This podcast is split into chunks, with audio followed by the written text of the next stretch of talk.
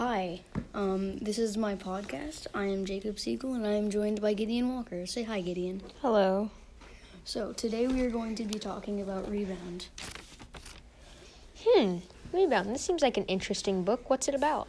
So, basically, it's about a boy named Charlie Bell. This takes place in the summer of 1988. Before the summer, around March, when Charlie was hanging out with his dad.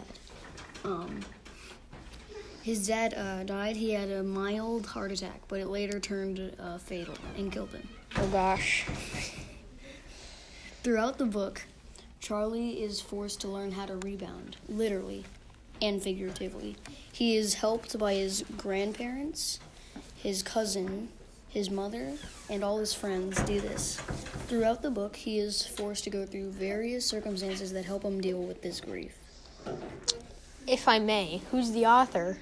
The author is um, Kwame Alexander, and I think he really does a good point of pointing like how Charlie goes through grief, because um, in one of the stages of grief, they're like they're kind of like denying it, and that can be seen in the first like twenty-ish pages of the book, where you can see he's glum, despondent. He doesn't really want to believe, like he doesn't want to feel anything. Interesting. Yeah. So, what exactly motivates Charlie to act like he does? I'd say the thing that motivates him is because he's motivated by his father's death a lot, which causes him to act like that. Like, a really good part is in around, I think it was page 34. His mother even says, What happened to you, Charlie? You've changed so much. Huh. What techniques did the author use throughout this story that stuck out? So, um, I think there were a few techniques that really stuck out.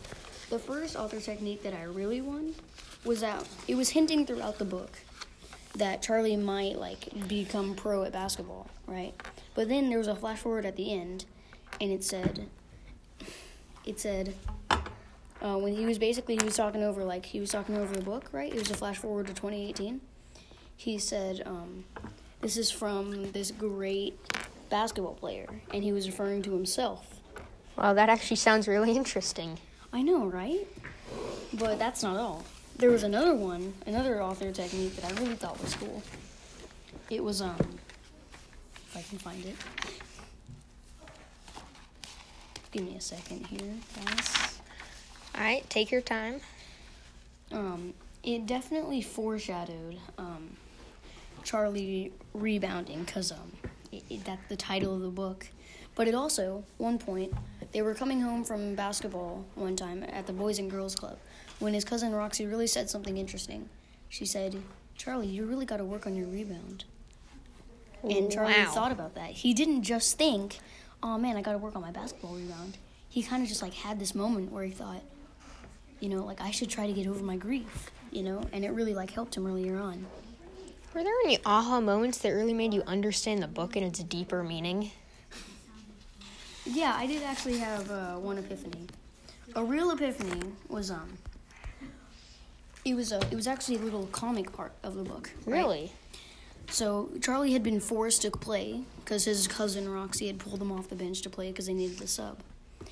The game was tied. It was on the winning point. Ooh. They told him to shoot. He did, and he scored. Charlie No. was like the feeling of happiness because he hadn't felt it in so long. Like he clung on to that, and from that moment forward, it caused him to work harder and harder. I really found that like around page 200 because that's uh, when it was happening. You know. Wow. Um, how did your perspective of Charlie change as you read through this book? See, um, my perspective changed through like at first it kind of seemed like he was a little bit of a jerk because he just didn't really do anything. Like he kind of like just seemed to like get out of to just be negative all the time. But then I kind of like I understood how much grief affected him, and like I was kind of rooting him on at the end. Like, yeah, go Charlie, way to go, dude. Um, especially in around uh, text evidence page around like I think it was 371 maybe his grandfather talked about, especially because when he was getting out of prison at this point, after being stuck in there, Ooh. yeah, his grandfather was telling or telling him that he had everyone's support and that he could use them, and that if he ever needs a backboard, he can use them to rebound. Oh, wow. Yeah, you see the the meaning. I, I, I see the connection. What's the theme? I'd say the theme throughout the book is that you should never deal with grief alone. Never. Like you should never let yourself deal with grief alone. You should always use your friends and family. Never isolate yourself because that'll just lead you into a dark pit of sadness that can leave that can lead to depression and sometimes suicide. That's a very good point. Who do you think affected Charlie the most in the book? Oh, I think his grandfather definitely. Because his grandfather was always like he really made Charlie think cuz like at first he was like this super strict guy who was like do this, do that. But then Charlie like really discovered how much his grandfather cared for him. You know, it was insane like especially when I was reading through it. Like he cared for him so much. That actually takes me to my third text evidence or my third um big like thing, you know? Yeah. uh, my third author technique that I really thought was cool. Throughout the thing, he uses metaphors, right? Yeah. He uses metaphors, and there was one that really stuck out. When he was being chewed out about his grandpa and told that like he could rely on his family, he said, "You got to use them like the the backboard, which is more of a melody, but I mean a simile, but still, it was like it showed him like use your family like a backboard. You know, that's a really powerful simile that really helped them.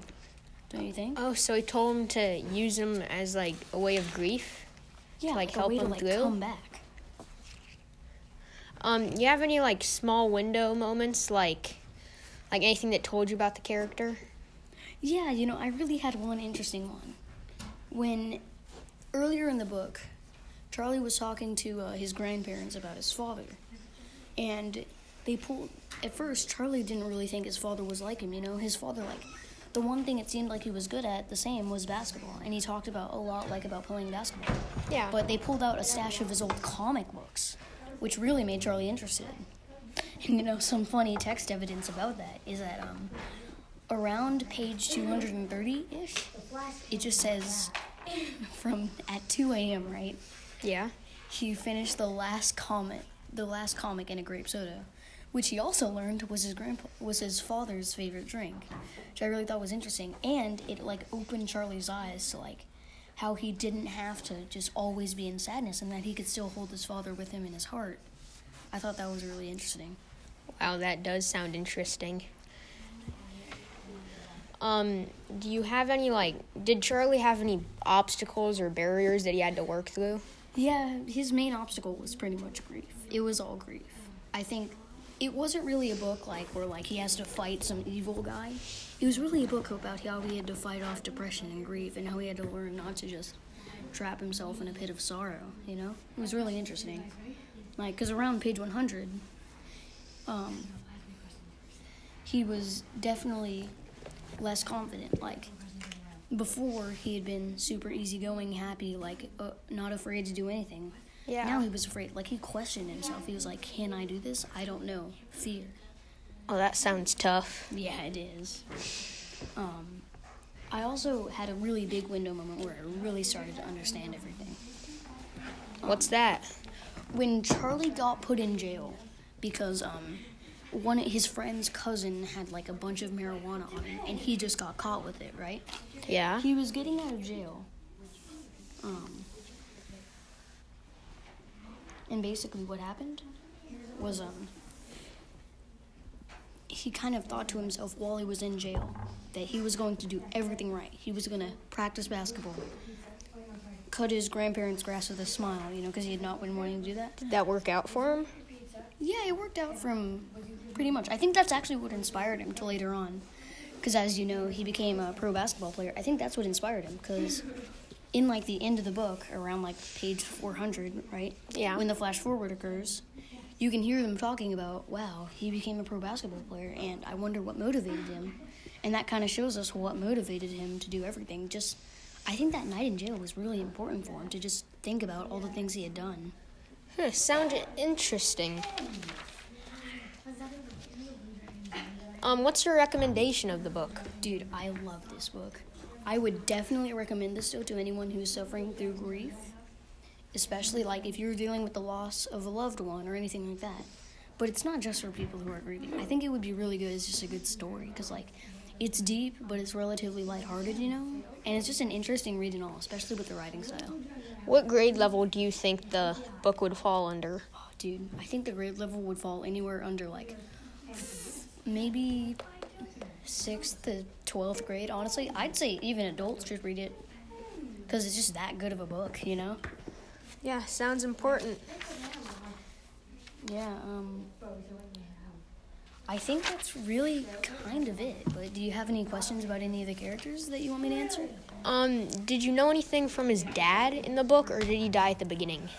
Well, I know a few things just from flashbacks, like small flashbacks he had. There was one point, he it was in the comic style, right? Because he had a few of those pages. It was him and his dad playing a two v two against this other guy, these other two guys, and he said they were really having fun. You know, like he was basically talking about how expressive and nice and handsome his dad was. You know, and there was another time where his grandfather was talking about him.